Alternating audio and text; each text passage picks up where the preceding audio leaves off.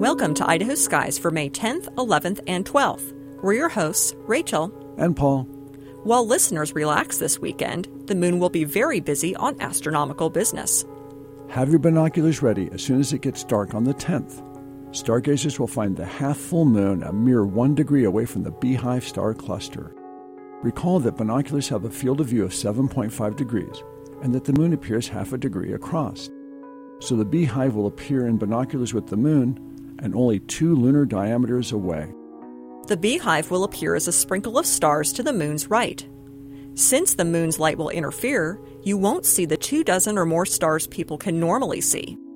However, you will notice the star cluster appears as large as the moon. The star cluster has over 1,000 stars and is around 600 light-years away. The moon then reaches first quarter on the night of the 12th. So this weekend will be a perfect time to observe the moon through binoculars, spotting scope, or even small telescope.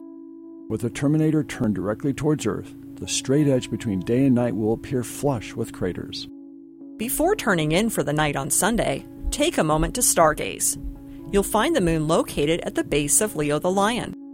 The star located to the moon's lower right is Regulus, the lion's heart. The star farther away to the moon's upper left is called Denebola. This is the base of the lion's tail. That's Idaho Skies for the 10th, 11th, and 12th of May. Be sure to read our blog for additional information. It's at idahoskies.blogspot.com. For Idaho Skies, this is Rachel. And Paul. Dark skies and bright stars.